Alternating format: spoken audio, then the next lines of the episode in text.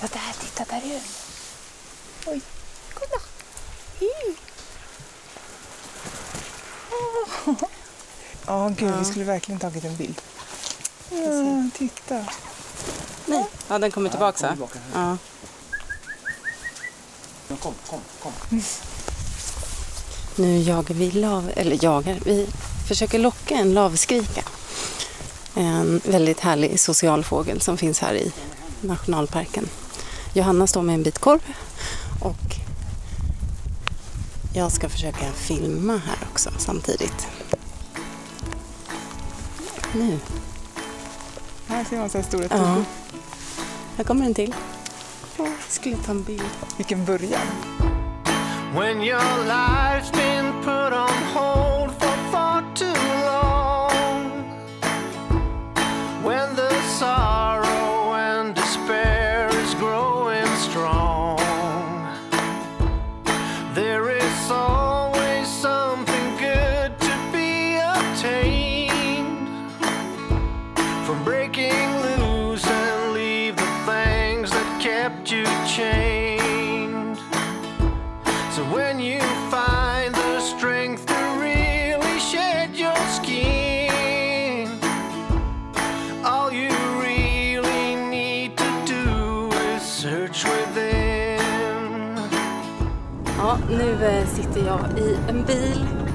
Någonstans i skogarna nedanför Fulufjället i nordvästra Dalarna.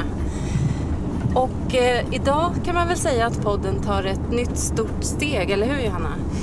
Ja, det kan man säga. På, på flera sätt, men du tänker på ett speciellt. Ja, idag gästas vi nämligen av en tvättäkta sommarpratare.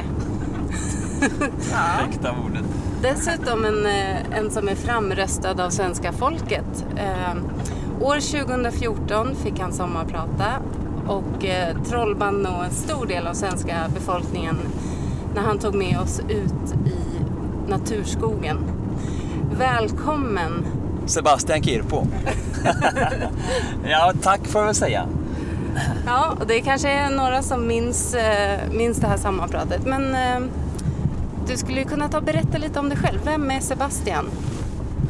Ja, vem är jag egentligen? Det, jag är eh, född på 70-talet. Eh, är eh, egentligen en, en vanlig svensk medborgare med, med finskt ursprung. Och eh, har eh, med årens lopp kan man säga fått en, en eh, otrolig känsla och, och glädje och kärlek till skogen och naturen. Framförallt skogens biologiska mångfald och, och det levande ekosystemet som det faktiskt egentligen är. Och, ehm, när jag har lärt mig mycket, jag har hållit på och jobbat med att inventera naturskogens liv och leverne eh, i nästan 25 års tid. Och det har handlat om mossor, lavar, svampar och fåglar och allt möjligt. Och då har man fått eh, en typ av grundkunskap som gör det ännu trevligare och ännu roligare och ännu mer känslomässigt att få gå i skogen. Och få uppleva de här, eh, de här mångfacetterade ansiktena som faktiskt finns där ute. Ibland kallar jag mig själv för skogsaktivist för att jag vill rädda de här sista naturskogarna i Sverige. Eh, Men jag brukar oftast kalla mig bara för skogsbiolog. Jag är en ideellt engagerad miljömänniska. Eh, Jag...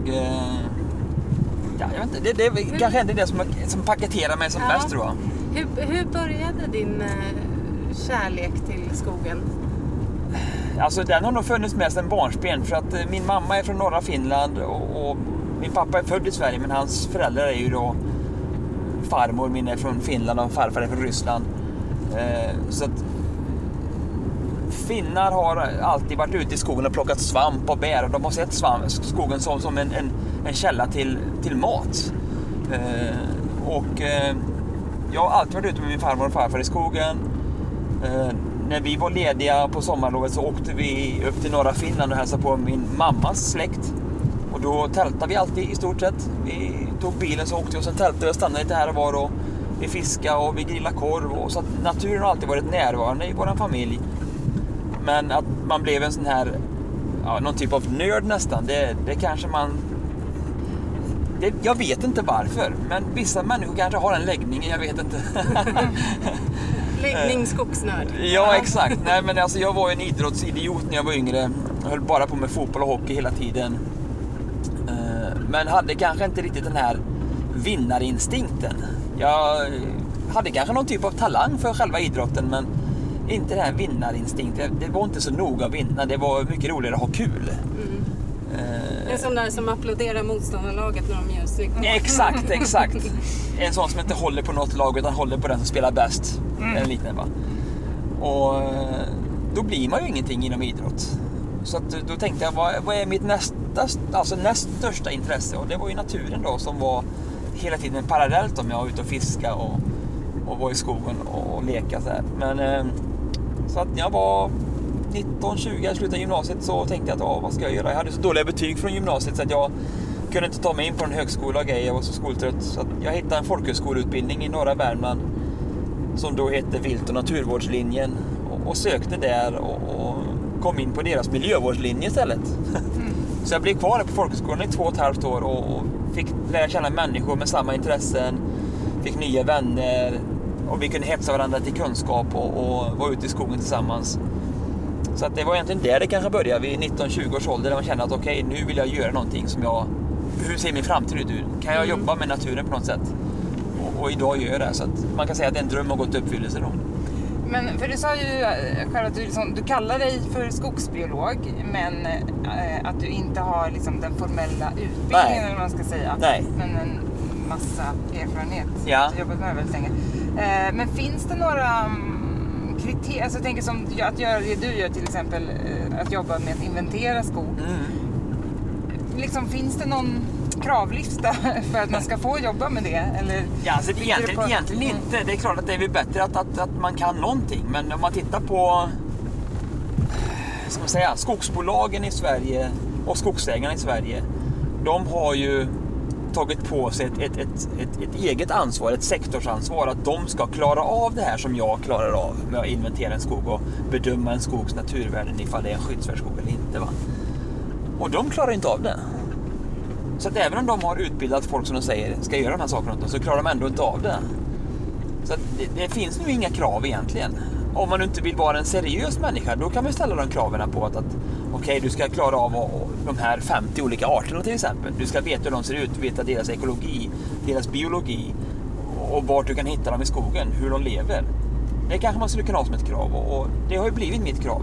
Och eh, jag tycker att man borde använda det kravet, men det, det vill ju inte skogsbolagen eller skogsägarrörelsen göra. för att om de skulle ha den kunskapen, då skulle inte de kunna hugga de sista gammelskogarna som finns i det här landet.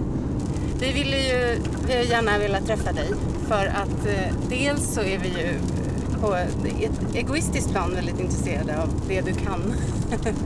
eh, att det är väldigt kul att, att få, få uppleva skogen med, med eh, en experts ögon och få se det som man själv kanske inte noterar ens Ja. när man går där.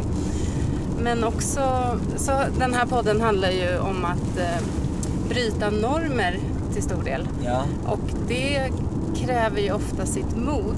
Och du har ju ehm, du har ju tagit upp kampen mot, eh, mot avverkning av skog och sådär. Ja. Och eh, är en flitig debattör. ja, Ehm, det måste vara ganska tufft att sticka ut hakan sådär. absolut. Eh, men det är inte speciellt svårt att göra det när man har en, en, en, en grund att stå på. Som, som baserar sig på sånt som är vetenskapligt belagt. Jag menar, gör man det, då, då behöver du aldrig våndas. Visst, människor kastar skit på det. Bananskal, tomater, ja, till och med spyr på det troligen. Men så länge du har den här grunden i dina fötter, i din själ och ditt hjärta och ditt sätt att, att, att förmedla detta, ja, då behöver du inte våndas. Mm. För det är ingen som skjuter dig i Sverige idag. I Hitlers Tyskland så kunde du inte för, förklara att, att nazisterna är idioter, för då blir du skjuten. Men när du förklarar att, att, att skogsbruket beter sig som stolpskott ute i skogen, då blir du inte skjuten än ändå. Jag hoppas inte att vi går dit, men för sånt händer ju i Sydamerika till exempel. Jag har ju träffat tyska journalister då som har, jag var ute med här i Sverige för de ville göra ett reportage om skövlingen i Sverige. Och de har ju varit i, i, ja, vet, i Sydostasien, i Sydamerika och är tvungna att ha beväpnade vakter med sig, annars blir de skjutna utav skogsbruksmaffian i de trakterna. För det finns inga lagar och regler på det här, man bara kör. så fortfarande har vi i alla fall någon typ av, av eh, något, något rättsligt samhälle i Sverige. Så vi inte kommit så långt så att Hells Angels åker omkring och skjuter naturvårdare. Nej, Men eh, vi vet ju inte, framtiden kanske blir sån och då kanske man håller käften istället. Men jag tror inte och hoppas inte att vi ska komma dit.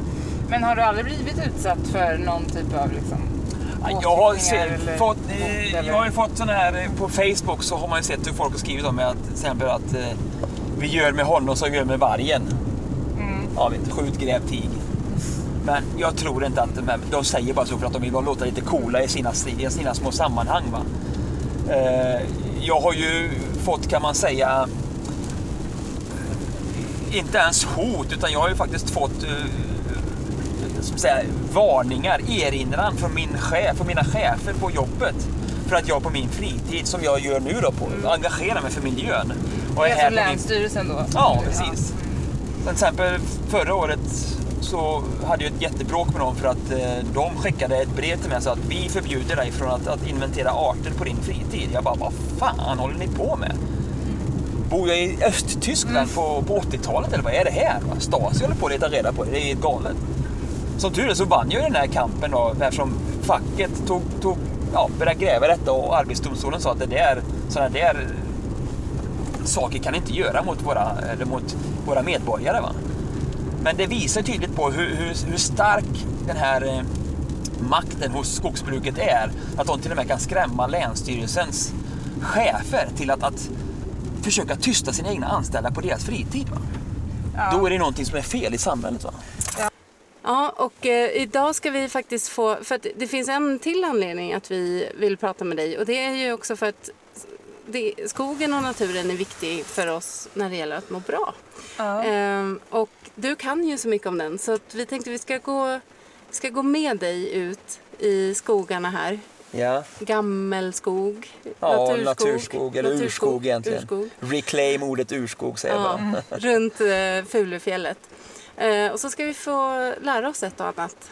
Eh, och jag hoppas att eh, ni vill hänga med. Och nu börjar vi alltså vid...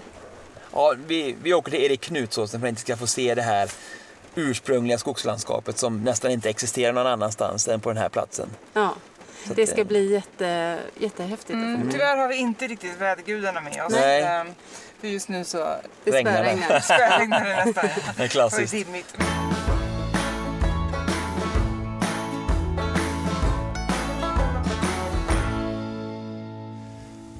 Den är hemskt i nedförsbacken alltså.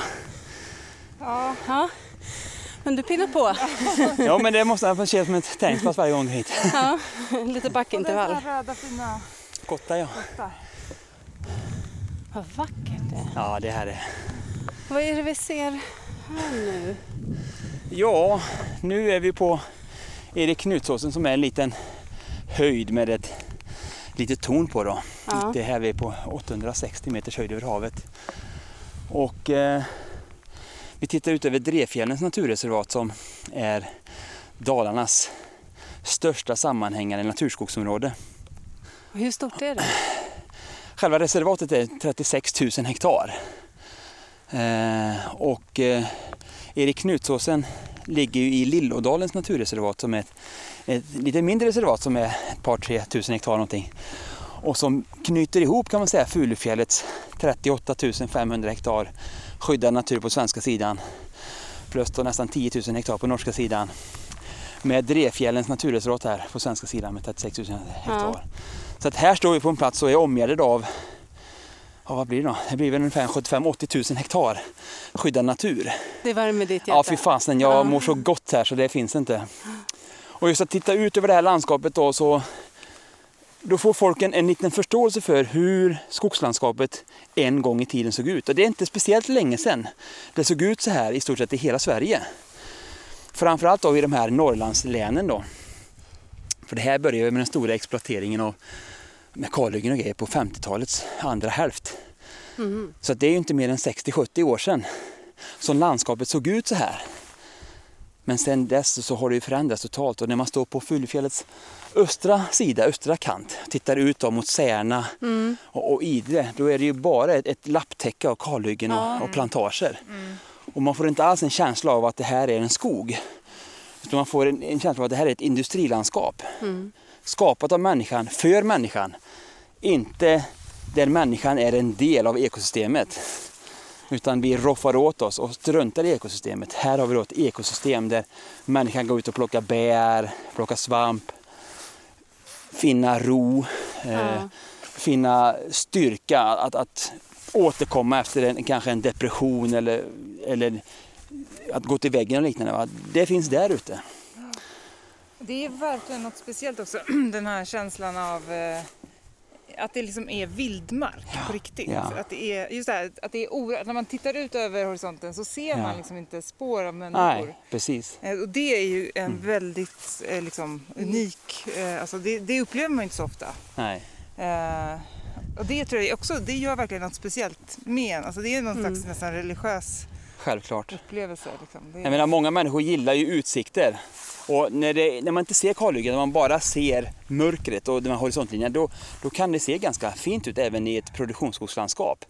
För vi ser inga hus här i Sverige nästan på sådana här landskap. nej, nej, Men när skulle man vara i Holland och går upp på en höjd, då ser du alltid städer och vägar. Men här ser du inga hus. Och det kan ju vara så även i ett, ett rent industrilandskap med, med, med virkesåkrar på. Att man, oj det finns inga, vilken vildmark, tänk, eller vilken urskog säger en del människor. Och verkligen felvrider det här ordet urskog. Va? Men urskog för människan det är ju den här, oj vilket stort landskap utan människor. Och så har vi även virkesåkrar som är då. Men det är ju inte utan människor. Det är ju människan som har skapat de Ja. virkesåkrarna.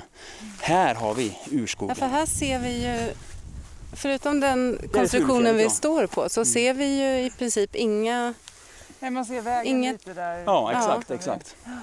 Annars är det verkligen... Det är bara skog och Ja. Det är fantastiskt.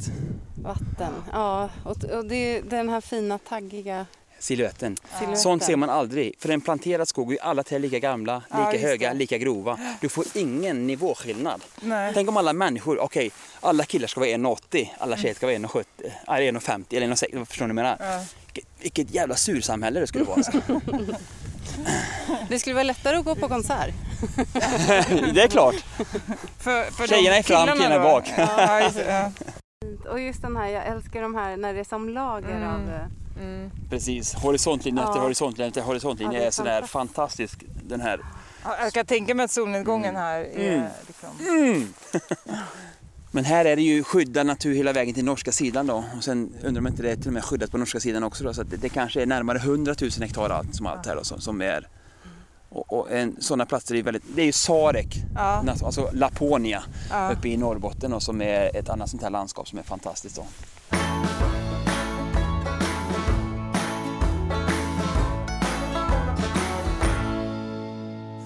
Ja, Johanna, ska du beskriva vart vi är någonstans nu? Eh, ja, jag... Eh, eller vänta, vad ska jag säga? Ja, vi är i... Vi är Varför i står vi i den här djungeln? Ja, precis. Jag är här på platsen. Eh, nu, vi är i Fulufjällets nationalpark. Gammelskogen, Ja, ska vi kalla det så? det tycker jag ni ska göra. Ja. Eh, Det, alltså Gammelskog eller kärt barn har många namn kan man väl säga. Ja, Och gammelskog är en sak. Eh, naturskog är egentligen ett annat ord på samma sak. Urskog är också ett annat ord på samma sak egentligen. ja. ja, för jag blir alltid lite förvirrad av vad jag ska använda där. Men vad skulle du kalla den här Jag, för? jag skulle nog vilja säga att, att använder man gammelskog eller naturskog så är det bra. Så är det helt okej. Men eh, egentligen så skulle jag vilja säga att man borde egentligen, ska man säga, återta eh, ordet urskog. Eh, för ordet urskog betyder ju att, att inte ett enda träd har lämnat skogen för mänsklig hand. Eh, Ah, okej. Men eh, alltså det finns ingen mänsklig påverkan i skogen. Nej. Det är ordet urskog. Den är orörd. Liksom. Exakt, helt orörd av, män- av människan. Men eh, det finns nästan inga, inga sådana skogar i Sverige längre. Och eh, jag ska säga att, att, att människan är ju en del av själva ekosystemet. Vi är en del av den biologiska mångfalden. Så att om vi petar i skogen och tar något träd då och då så är det ingen större skada skedd för skogen som, som ekosystem. Men när vi gör så som vi gör nu då, att vi roffar åt oss av skogen och eh, hugger ner kanske 90-95% av alla träden, då har vi ju totalhavererat skogens ekosystem. Det är väl lite det som är kruxet, att ordet urskog betyder orört helt och hållet. Men den här skogen som vi går i nu då, Fulufjällets nationalpark, det är ingen urskog. Nej. Men den har urskogens alla ska säga, skeenden. För här får många träd stå och bli jättegamla. De får till och med stå och dö på platsen där det lilla fröet en gång i tiden grodde.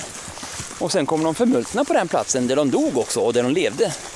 Ja. Och det är just det som är själva urskogens syntes.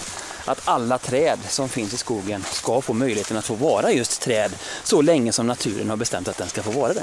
Från vaggan till graven Ja, exakt. på samma plats. Precis. Ja, ja det, det låter fint tycker jag. Men, men det har ju bott människor här. Jajamän. Eh, Jag vet att det finns, det fick jag höra av Tommy som Ja. här uppe på toppen gammal som, poddgäst. som har Ja, gästat ja. podden. Just Ja.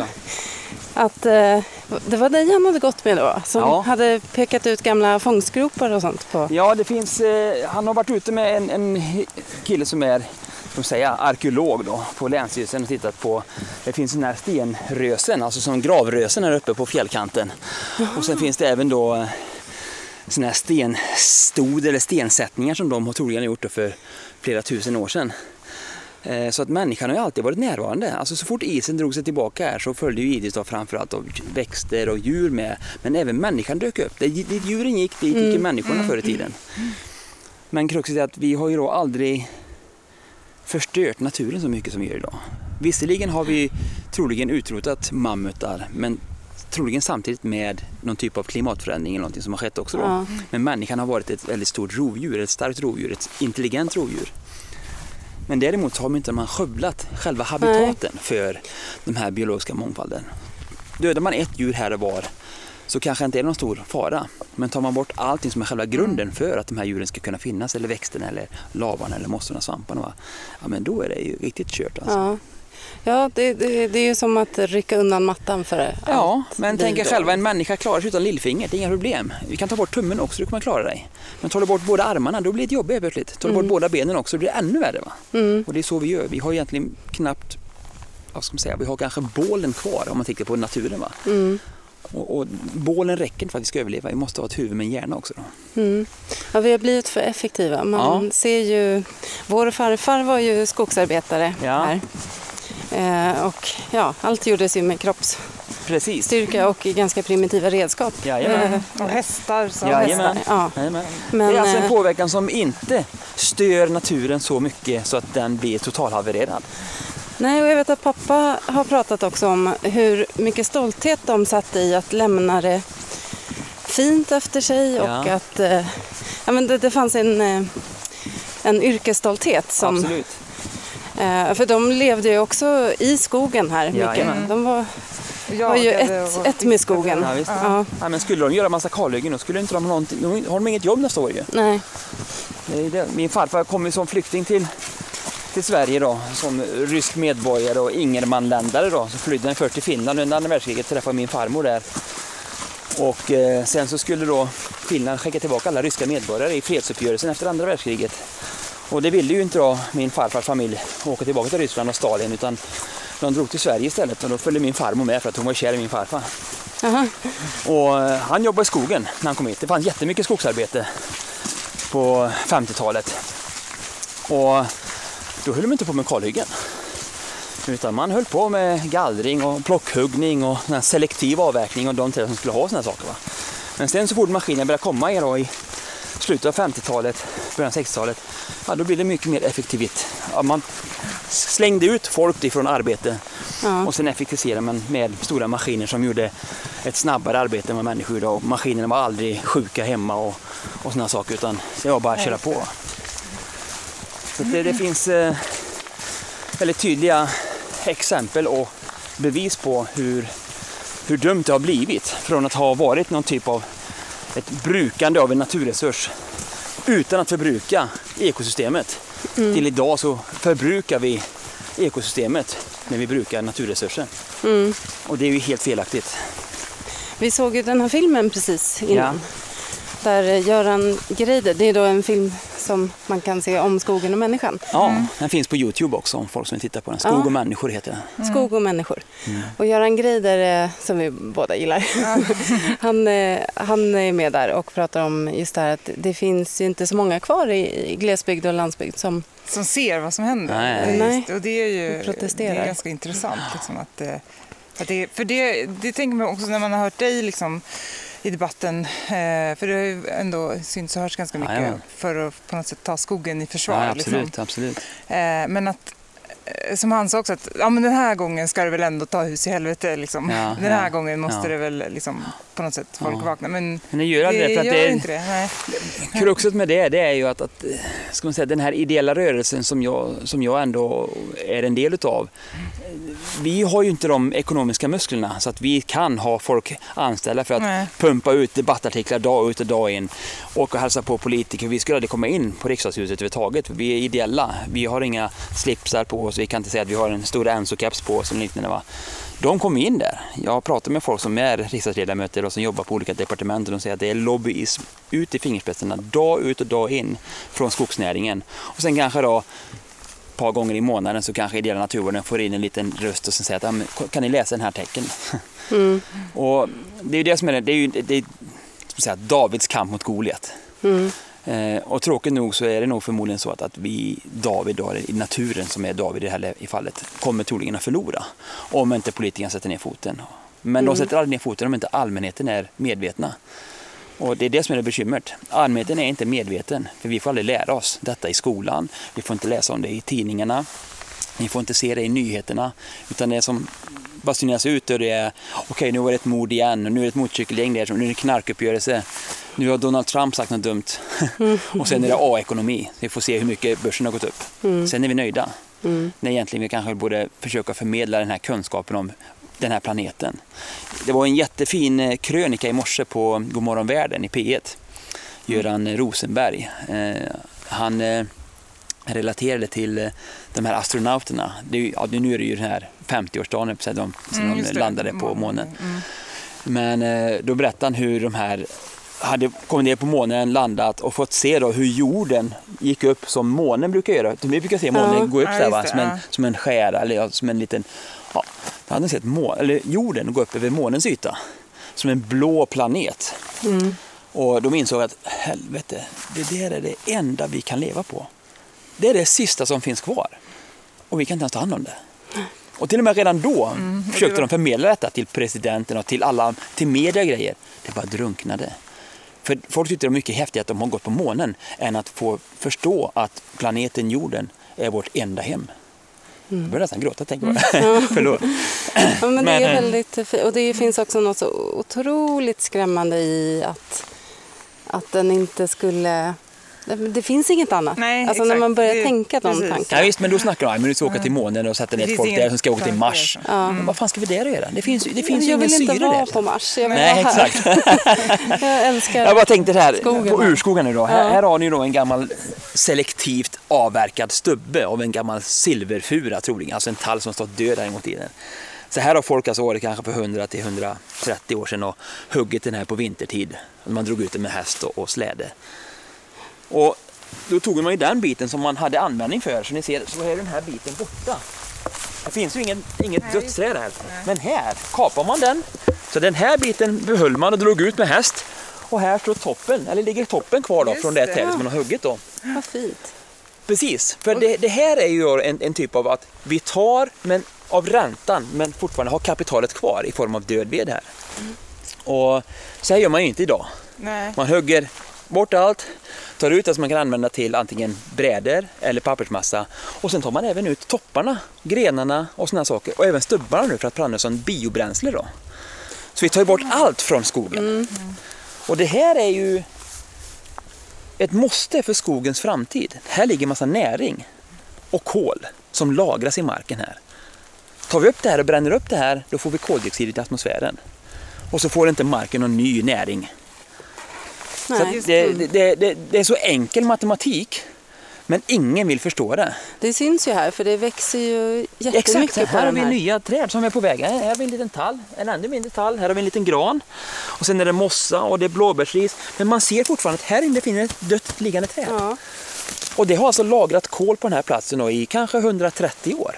Och innan det hade det lagrats som ett dött stående träd kanske i 200 år. Och innan det som ett levande träd kanske i 500 år. Ett kollager på 800-900 år har vi här. Va? Ja.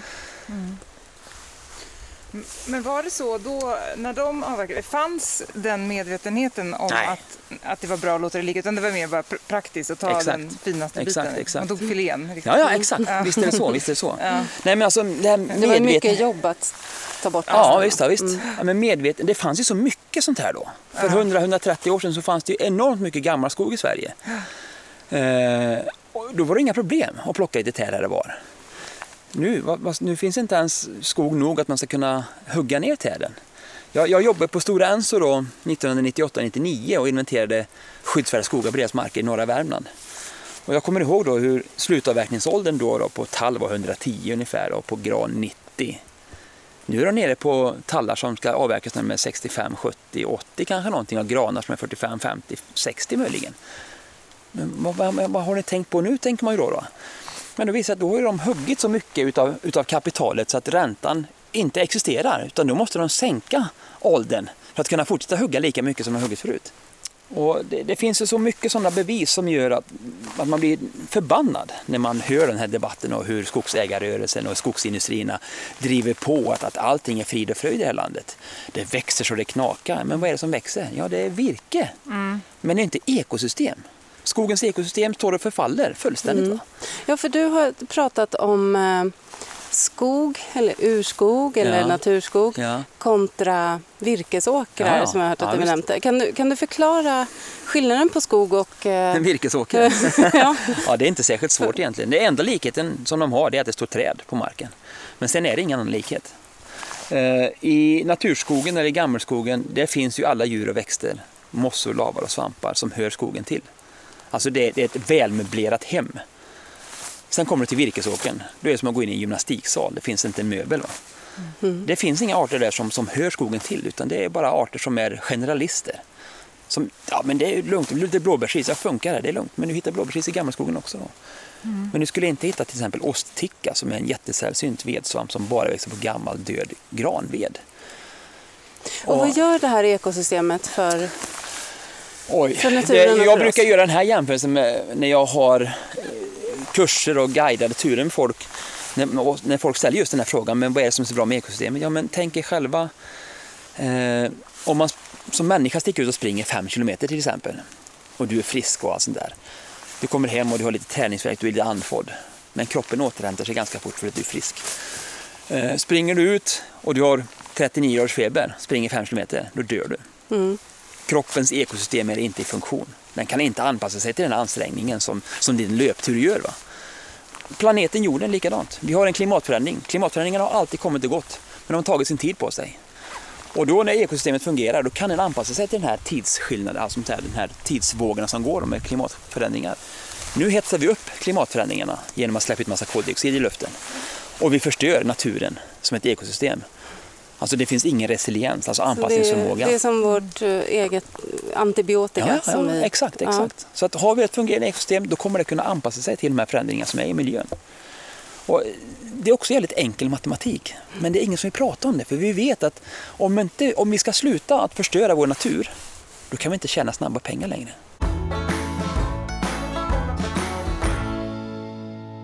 Eh, idag så kan vi väl, ehm, du kan väl lära oss då det här värdet av, du ska få berätta om skogen. Eh, för att sån här skog tror jag inte att så många upplever faktiskt.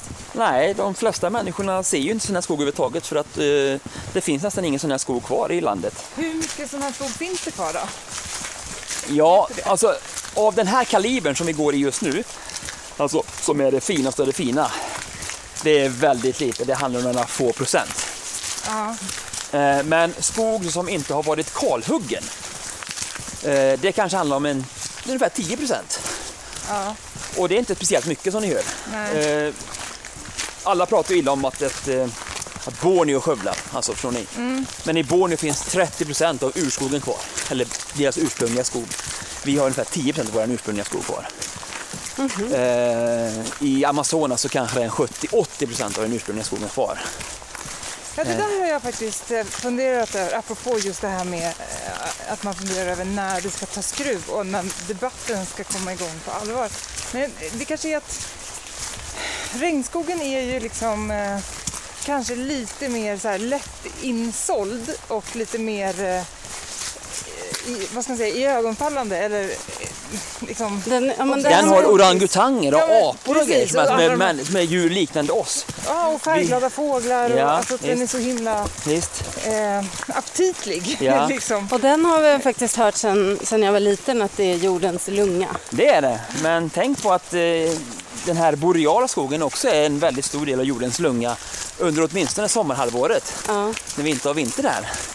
Då producerar det här otroligt stora mängder syre för att det här är det största skogsområdet i hela världen.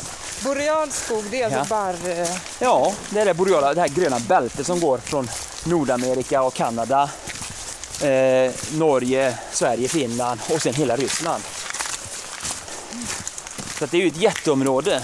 ja. Och det är ju lite kul att forskning har ju påvisat den största mängden landlagrad kol, den finns här. I den gamla naturskogen i det boreala bältet. Och det har ju svenska forskare visat nu att eh, tack vare den här stora mångfalden av mykorrhizasvampar, svampar som bryter ner och som även samarbetar med träden, deras mycel skapar kollager i jorden, vilket är helt fantastiskt. Men jag tänkte, när vi ändå pratar om gamla träd här nu då. Det, nu är vi Ja. åter tillbaka, som vi pratade om den där liggande toppen där borta. Va? Det här kanske har varit 800-900 år. Här har vi också 809 år, men den har inte hamnat på marken än. Den här står fortfarande kvar som ett dött stående träd, en silverfura, som till och med överlevde skogsbranden. Fast den var död oj. redan då, Ja. för 200 år sedan. Ja. Och eh, här har vi då en, en art som, som är rödlistad i Sverige. Då. Vi har inga orangutanger som sagt, utan här har vi då en varglav. Den här varglaven kan bara växa på sån här typ av ved. Du hittar inte varglav på en, en gran som är 45 år gammal som ska huggas ner. Du hittar inte varglav på en tall som är 70 år gammal som ska huggas ner. Utan varglaven kräver att en tall först ska ha stått som ett levande träd och blivit kanske 3, 4, ja, 300 år gammal. För då får den mycket kärnved i sig. En tall är ju ett fantastiskt eh, litet mikrosystem i sig självt. För att i den levande tallen finns det alltså död ved inuti. Alltså kärnved är död ved i tallen. Eh, och ju, större, ju äldre trädet är desto mer kärnved får den i sig. Och när den sedan dör, då tar det kanske 150-200 år innan barken och splintveden, som är den levande veden på levande träd, det har ramlat av och förmultnat, eller men nere i backen då. Och så står bara kärnveden kvar som den här gör nu. Så det här är kärnved? Det här är kärnved, ja precis. Och den här kan ju alltså stå i hundratals år till. Beroende på hur starkt rotsystemet är här nere. Mm. Och eftersom toppen har ramlat av här så är det inte lika mycket svaj på den här, inte lika mycket tyngd på den. Så den här kan, kan stå ja, 200-300 år till som dött träd.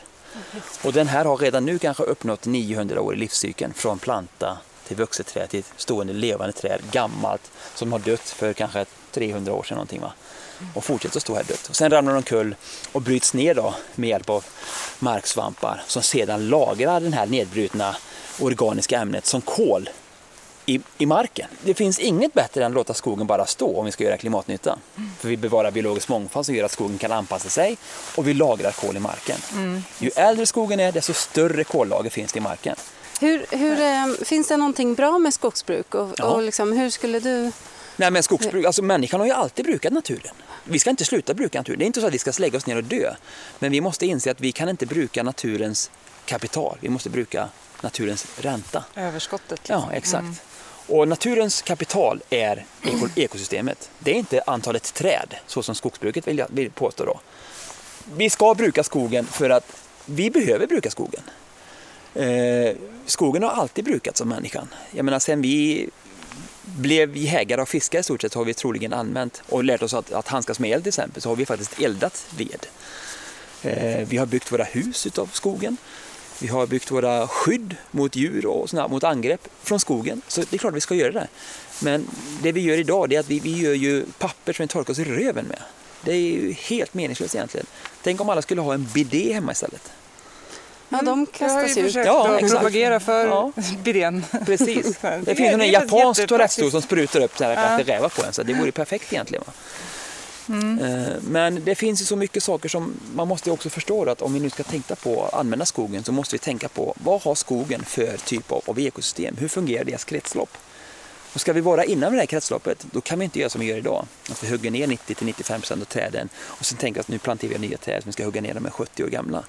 Skogens kretslopp är inte 70 år. Människans kretslopp kanske är 70-80 år någonting, sen dör vi ju. Men skogens är ju, det är ju pågående sedan 400, 000, ja, 400 miljoner år tillbaka. För det var de första träden ja, kom till ungefär. Va? Så att kretsloppet för skogen, vi måste se det framåt hela tiden. Mm. Som jag sa, den här va, varglaven, den kräver den här typen av ved. För att vi ska återskapa en varglavs hög stubbe eller torrträd i framtiden, när vi planterar träd, då måste vi tänka 400 år framåt i tiden. Här har vi en annan art. Den här lite, en liten kolflarnlav. Nu har inte med mig min lupp. Men Nej, den här arten kan bara växa på kolad ved, eller törved av tall. Och om det här är specifikt. 400 år framåt i tiden, då ska man tänka att den här, då kanske det är 600 år framåt i tiden. Måste tänka. För då ska först trädet dö. Splintved och eh, det, bark och sånt ska ramla av, så är bara kärnveden kvar. Sen ska kärnveden kolas av en skogsbrand. Och när kolet sen är 100-150 år gammalt, då kan den här arten växa på kolet. Det är en väldigt kräsen Ja. Exakt, exakt. Ja, verkligen. Men det är ju det som är så häftigt att Att Om de har ett- haft utrymme. Exakt, för att tiden har ju bara gått och de får en möjlighet att leva. Och det är det vi måste lära oss att förstå. Och lär vi inte att förstå det, då kommer vi inte klara av det här. Jag har på sistone kommit över begreppet förundran. Eh, alltså jag har hört det förut men jag har liksom reflekterat mycket mer över det på senaste. Ja. för att, just för att jag läste någonstans att det har en antiinflammatorisk effekt. Att förundras. Ja, och det, det är mycket det jag känner när jag är ute i naturen. Så jag förundras över soluppgångar, mäktiga vyer eller vackra... Mm, Men jag tror att det är den, för att jag, det känner jag nu när jag ser den här tappra tålmodiga laven som väntar. Nej, men att, att den liksom har fått plats. Och den behöver inte liksom... Jag tror att vi tänker så mycket produktivitet och nytta och så här, att, att det måste finnas en sån anledning till att man ska finnas. Det, allting måste tjäna pengar på något Ja. sätt. Eller liksom Ja. ge oss. Ja. Ja. Eller någonting. Men, men att det är så fint bara att den finns tycker jag. Exakt, Ehm, exakt. Ja. Det, är, det är väldigt fascinerande Mm. att det finns en livsform som har de här, kräver de här Ja. förutsättningarna. Ja. Eh, och jag tror att det är det som fler behöver förstå och känna den här wow. Inte så här, du dör imorgon om den där försvinner. Okej, då sparar vi den. Utan Ja. mer så här, vad fint att den där finns Exakt. också. exakt. Eh, och jag tror att de delarna kanske, det kommer fram alldeles för lite. Ja, men så är det ju. Eller vi har det- tappat kopplingen till naturen. Ja, självklart, Mm. självklart. Men det beror ju också på att, att människor inte längre tar sig ut i naturen. Vi har ingen naturkunskap i skolan som, som handlar om själva grunden. Vi, några naturkunskap i skolan kanske handlar om hur vi gör barn. Mm. Men det är ju helt o, det är, det är irrelevant, för det, det kommer naturligt. Vi kommer att göra barn. Människor har en, en, en drivkraft i sig. Men att förstå hur det här fungerar, det är det man ska lära barnen. Men det känns ju som att det har börjat vakna till lite. Att det, det, är liksom, det finns ett eh, vad ska man säga, begynnande så här, nyväckt intresse för natur. Och, alltså, man Det är jag övertygad alla om. såna här, ja, men såna guidade turer som du gör till exempel. Ja. Eller ehm, eh, Vildmarks- fågelskådning. Ja, Allt sånt där det, känns som att det har börjat liksom komma Absolut, tillbaka absolut. ganska mycket. Men Jag och min är- flickvän håller ju massa kurser om om man ska lära sig att läsa skogen Ja. ur ett biologiskt perspektiv och lära sig göra naturvärdesbedömningar så att, säga, att man vet att okay, det här är naturskog eller inte. Då. Och vi får alltid en massa folk som anmäler sig till våra kurser Ja, och de tycker det är skitroligt och kommer tillbaka igen. Va? ja. Fast de redan har gått en kurs. Visst, Mm. Vi har väl fortsättningskurser i er också men just det att, att se hur människor faktiskt på något sätt är på väg tillbaka, att stoppa in foten i naturen igen och säga att men jag vill lära mig av det som är mitt ursprung. För det är ju det det här är. Mm. Skogen är vårt ursprung. Att skogen har en läkande effekt Ja, ja visst. på människan. Ja. Vad, vad vet du om det? Kan du berätta mer om det? Jag vet inte så mycket om det men det, är ju väldigt, det har ju tydligt bevisats att, att människor som får göra då en promenad i skogen känner någon, någon typ av, av tillfredsställelse och, och bekvämlighet, eller be, behaglighet kanske man ska kalla det istället, för det är ingen bekvämlighet utan det är en behaglighet som gör att de troligen har lättare för att, ska man säga, att läka. Eh, hur det kommer sig, det vet jag inte, men det kanske är lite av det där att, att människan är en varelse som, som härrör från skogen. Alltså vi är ju apor som klättrar ner från, från träden en gång i tiden och som sedan började gå på bakbenen. Men det är fortfarande så att det var i skogen som var vårt riktiga hem då. Så kanske ligger det där väldigt djupt rotat i alla våra själar. Men vi på något sätt förtränger den där.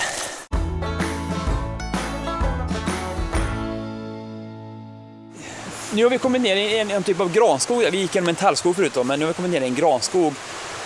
Och här har vi träden då, de är nästan säkert 30 meter höga då, och, och mycket grövre än träden, tallarna då. Men här finns det mer näring då, i och med att näringen kommer ner från fjällsluttningen här och ner, alltså vatten och grejer också. Och då blir det en speciell luftfuktighet också här i dalgången för att det här bäcken spyr ut massa Det är fuktighet. lite djungelliknande. Ja, absolut. Och ni ser alla de här hänglavarna här i träden. Förr i tiden så, så sa ju skogsbrukare, åh nu står ju träden här och kvävs. För att det var lav på dem? Ja, exakt. Ja. Men de här lavarna kväver ju inte träden överhuvudtaget utan de här lavarna är ett gott tecken på att den här skogen är i ett optimalt tillstånd. Mår alltså skitbra. Och eh, lavar är ju en fantastisk kreation eller organism. Och jag brukar säga så här att lavarna skulle man kanske kunna kalla skulle man kunna kalla vara det, det mest optimala exemplet på demokrati, solidaritet, omtanke, samarbete och sådana saker. Va? För eh, de här är ju alltså en, en eh, kombination eller en symbios av tre olika organismer som lever tillsammans och hjälper varandra. Eh, det är två svamparter och det är en alg eller en bakterie. Och det vi tittar på det är ju svamp, en sporsvamp. Och sen i den så finns det då en gästsvamp och en alg eller en bakterie. Aha, Och så, grej, ja. så de, är- alltså lavar är svampar? Svampar och alger och bakterier och sådär. och vad coolt. det intressanta här då att när de här då ska föröka sig eller liknande så kan de alltså till exempel bara gå av så här och sen landar de på nästa gren. Börjar fortsätta växa där. För den tar all sin näring från luften och från alltså solljus och från regn. För i den här arten så är det alltså algen eller bakterien som gör fotosyntes. Och vid fotosyntesen så kommer det sockerämnen till. Då. Så det delar la- den här algen med sig till svampen som i sin tur skyddar algen här inne. Då. Mm, vad gulligt. Ja, det är jättefint, visst är det? Om man då ska titta på hur de ska försöka att föröka sig och bli en helt ny genetisk individ. Då har ju vi då spermier och ägg. Annars skulle det vara som att jag skulle ta bara ett hårstrå och slänga ner det så kommer en ny Sebastian här. Det var det fantastiskt häftigt egentligen. va? Men det, det funkar inte riktigt så för oss människor. Då. Men då kan alltså den här svampdelen skapa en fruktkropp. Precis som svamparna gör i marken så är ju inte det svamp vi ser utan det är en fruktkropp, ungefär som äpplet i äppleträdet. Va? Och svampen är själva mycelet i marken. Så här har den skapat en fruktkropp den här som heter garnlav. Det här är en rödlistad art. Eh, en art som är helt beroende av gammal naturskog. Du hittar inte den i en plantering. Eh, och härifrån så flyger det ut sporer som i sin tur måste hitta då rätt alg eller rätt bakterie och den här gästsvampen och rätt typ av miljö för att kunna skapa en helt genetisk, en genetisk individ av den här arten. Och när man då tänker på att vi människor, åh det är så häftigt att det är en spermie utav de här miljonerna som blir ett barn. Ja, ja. Du är det är ingenting, nej inte ett skit. Det här är sex på hög nivå måste jag säga. Alltså. Det är fantastiskt alltså. Men det här är ju en av mina favoritarter just för att den, den på något sätt är en jättebra indikator på om skogen mår bra som ekosystem eller inte. Hittar du garnlav i en skog och den ser ut så här, då är det wow, det här är magiskt. Ja, för här hänger det ju, det är ju som, som Katta sa, det är lite så här regnskogs, det hänger nästan som liksom lianer Ja, här. visst, visst.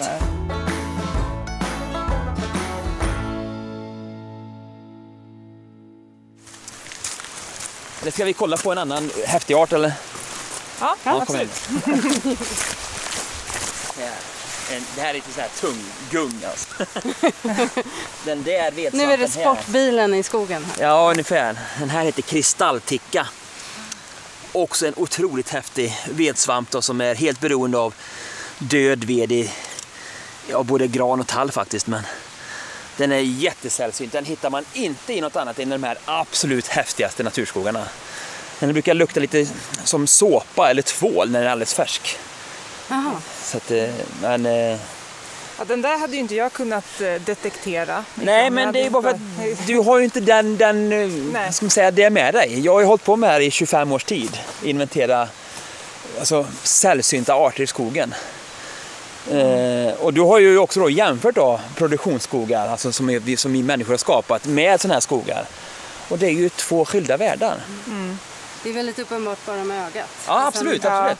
Grejen är, när en sån här skog avverkas så återkommer den aldrig. Eller ja, vi får, vi får kanske vänta 10 000 år. För den här skogen har varit, troligen varit skog i 10 000 år. Och det begriper ingen. Ja, det är det. Verkligen. Alla de här arterna som jag visar dig lite nu då. Det är ju mitt alfabet. När jag öppnar boken och det saknas ord i boken, då blir det jättetråkigt att försöka läsa den. Så när jag kommer in i naturskog, då hittar jag mina ord eller alfabetet i de här arterna. Och så kan man läsa skogen och förstå hur den fungerar, och hur den lever och hur den mår. När jag går i en virkesåker, då hittar jag inte de här. Då är det som att gå och famla efter en, en historia som inte finns. Och det är ju värdelöst. Titta till och med på den här döda granen här nu som har blivit eh, perforerad utav hackspett lite efter mat. Och sen de här hänglavarna. Och, alltså, det är ändå en skönhet. Ja, verkligen. Alltså, är alla de här hålen hackspetshål? Ja, ja. Jäklar. Troligen finns det då någon, kanske någon typ av, av larv eller någonting inuti den här då. Ja. Hästmyror eller någonting kanske till och med som har ett bo där inne då. Något extra smarrigt som Ja, den- visst, ja, visst. Ja, gud, den har verkligen jobbat. Det ser ut som att det har varit en kulspruta här. Ja. Ja, exakt. Det här är jordens största kollager. Det Mm. Det här luktar- organiska ämnet, ja, det organiska ämnet som bara blir mer, större och större ju äldre skogen får vara. Då. Och vi vägrar att erkänna det för att vi vill tjäna pengar på skogen. Vi Mm. vill inte rädda våra barn och barnbarn. Och det är det som är så otroligt skrämmande. Vi tror att pengar kommer rädda dem sen.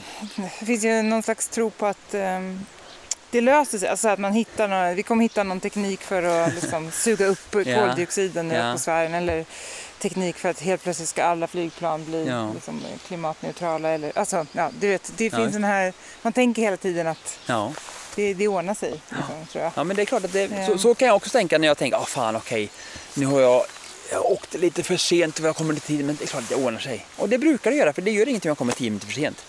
Men när det gäller klimatet och utarmning av biologisk mångfald, då kan vi inte komma tio minuter för sent. Då måste Nej. vi vara tio minuter innan till och med. Det, det går ju inte att hitta någon snabblösning på något som har byggts upp. Alltså, Nej, det här exakt. går ju inte att skapa. Nej, exakt, Nej. exakt. Tanta 10 000 år sa du, Mm. den här skogen. Gud. Ja, jag är ledsen att jag kanske sänker, er, sänker era känslor. Men jag tycker det är bra om, om människor är medvetna, för det är så jag tänker.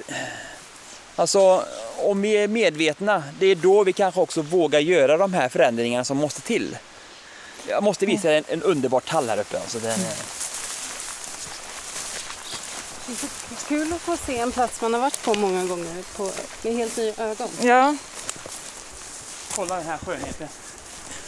Alltså, blir man inte kär när man kommer till sånt här träd, då kommer man aldrig bli kär i livet, jag lovar det.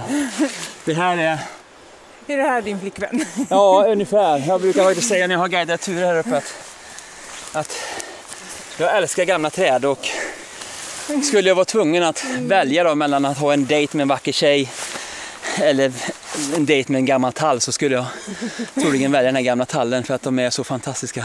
Ja, Som tur är så har jag en flickvän nu som är lika skogsidiotisk som jag då. ja okej. Hon är mycket, hon är, nej exakt. Hur gammal är den här skönheten? då? Ja, jag tror att den här stoppar inte ens vid 600. Varför räknar man tillbaks då? Då är vi på 1600, nej vad sa du? F- 1400. 1400. Ja, 1400-talet. 1400-talet. Ja, Ja. Det har hänt lite sedan dess. Ja, Tänk vad det här gud. trädet har sett ja. sett.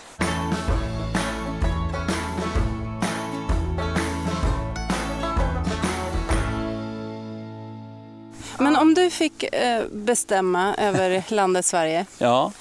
Hur skulle, hur skulle det fungera då? Hela mänskligheten måste ju då bygga på att vi har planetära gränser. Ni har säkert hört talas om Johan Rockström och Stockholm Resilience Center tagit fram de här planetära gränserna. Och då är ju då, när man kollar på vilka planetära gränser som har övertrasserats allra mest så är det inte klimatet. Utan det är den biologiska mångfalden. Alltså utarmningen av biologisk mångfald den har gått allra längst. Den har passerat den här gränsen för no return mer eller mindre till och med. Va? Vi måste hålla oss innanför den. Så vi måste alltså skydda mer natur. Vi måste skydda mer skog. Eh, och sen måste vi bruka den skogen som vi inte skyddar på ett helt annat sätt. ur ett, ett vetenskapligt perspektiv så vet vi det vi vet idag om vetenskap åtminstone. att det- Vi måste, den här ska man säga, tröskeln för en, en väldigt stor utarmning av biologisk mångfald är när ungefär 30 procent av den ursprungliga miljön har passerats. Alltså det finns mindre än 30 procent kvar i ursprunglig miljö. Och vi har kommit längre i Sverige, vi har 10 procent kvar i ursprunglig miljö. Så att vi har ett jätteproblem. Vi måste alltså återskapa naturskogar för att nå den här 30 procents tröskeln då. Sen utöver det då så skulle vi kunna bruka resten på ett, ett ganska schysst sätt. Kanske då med plockhuggningsskogsbruk. Alltså man inte kalhugger allting utan man tar så. och, och sen så mm, se till att skogen hela tiden finns kvar. För då kan vi då fortsätta att lagra kol i skogsmarken. Ett kalhygge lagrar inget kol. Ett kalhygge släpper ut koldioxid i form av det kollager som fanns innan när träden fortfarande fanns kvar. Och när det är borta sen så har vi planterat nya träd som börjar binda koldioxid. Men inte lagra utan binda via fotosyntesen. Men det gör ju även det här också. Allt grönt binder koldioxid. Gammelskogen lagrar. Ungskogen binder men lagrar inte. Vi borde bruka skogen så att skogen fortfarande finns kvar och kan fortsätta lagra samtidigt som vi tar ut virke. För då får vi bäst klimatnytta också. Så det skulle Finns alltså, det sånt skog? Alltså, inte i Sverige. Inte? Nej, alltså inte i Sverige för det, det är, skogsindustrin är inte intresserade. Sen finns det ju vissa privata markägare och vissa privata skogsföretag som vill hålla på med detta, ett naturnära kalhyggesfritt skogsbruk. Tänk om alla privata skogsägare i Sverige skulle säga det till skogsbolagen. Nej, vi vill inte ha kalhyggen. Då skulle skogsbolagen vara tvungna att ändra sitt skogsbruk. Eh, Så det, det, vi måste få stopp på alternativa fakta, alltså lögnerna. Vi måste få stopp på skövlingen av svenska skogen och vi måste skydda mer skog framförallt då, så att vi har en grund att stå på. Det, det skulle jag gärna göra. Eh, Vad- Tror du att det kommer att hända? Eller- Alltså, jag vill inte dämpa era glädjande sinnen här men jag tror inte det kommer hända. Jag tror det kommer gå åt helvete. Men jag tänker så här. Jag tänker inte sluta att engagera mig. Jag tänker inte sluta för att slåss för, för skogens röst. Eh, även om jag förlorar. För att jag tänker när jag spelar fotboll och hockey. Då mötte vi ju lag som var mycket, mycket bättre än oss. Då kunde man inte sitta i, i omklädningsrummet och säga nej, jag sätter inte på mig skridskorna. För vi kommer ändå förlora. För det är ingen idé att ge upp. Jag, jag vill försöka få folk att tänka sig att det är bättre att försöka att vända på de negativa tankarna till en spark i röven, att Ja. orka kämpa mer, än att bara låta de negativa tankarna trycka ner en. Det blir en drivkraft. Ja, Ja. exakt. Och, eh, och kanske jag, människor jag tänker också så här, ju mer kunskap man har desto mer insatta beslut kan man fatta. Ja, Och jag tror som sagt det är många som aldrig överhuvudtaget kommer i kontakt med skog. nej, nej, just. Eh, och då ser man, man, vet inte att det pågår. Det Nej, finns inte. nej, Men har man fått lite kunskap här Ja, så kanske det. det. är så ett frö någonstans. Ja, jag hoppas det. Ja. Det är det som är så roligt med att få våra sommarpratare. För då var jag ju säkert flera hundratusen människor som och lyssnade på det där. Ja. Och då kanske de fått en liten, liten bild av vad skog egentligen är, inte bara träd alltså. Ska vi ta och avsluta med de orden kanske? Ja, skaffa er kunskap. Ja, Fatta bra beslut. ja, ja visst. Låt inte kortsiktiga eh, kommersiella intressen styra Nej, allt. nej. Nej, och se till att ta er ut i riktig urskog. Ja, Det är fantastiskt. ja. Ni kan komma upp hit och ta en guidad tur med Sebastian. Ja, gör det. Vi eh, kommer lägga ut lite bilder eh, som vi har tagit nu under promenaden. Ehm, så får ni se själva. Mm. Och det är ju bara en liten, liten bråkdel av det vi har fått se Ni idag. kan få lite bilder med också om ni vill. Ja. Ja, du har lite. På det. ja, tack så jättemycket. ja, tack Tack själva för att ni har vi stått ut för tusan. Ja, Det har bara varit jätte... Alltså, vi skulle Otroligt kunna vara här i en vecka Mm, och okej. Ja, åka på läger här. Ja, välkomna. Mm.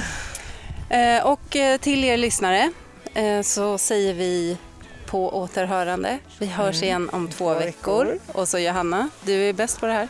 Tack Sven Karlsson och tack Epidemic Sound för musiken. Vi hörs igen snart.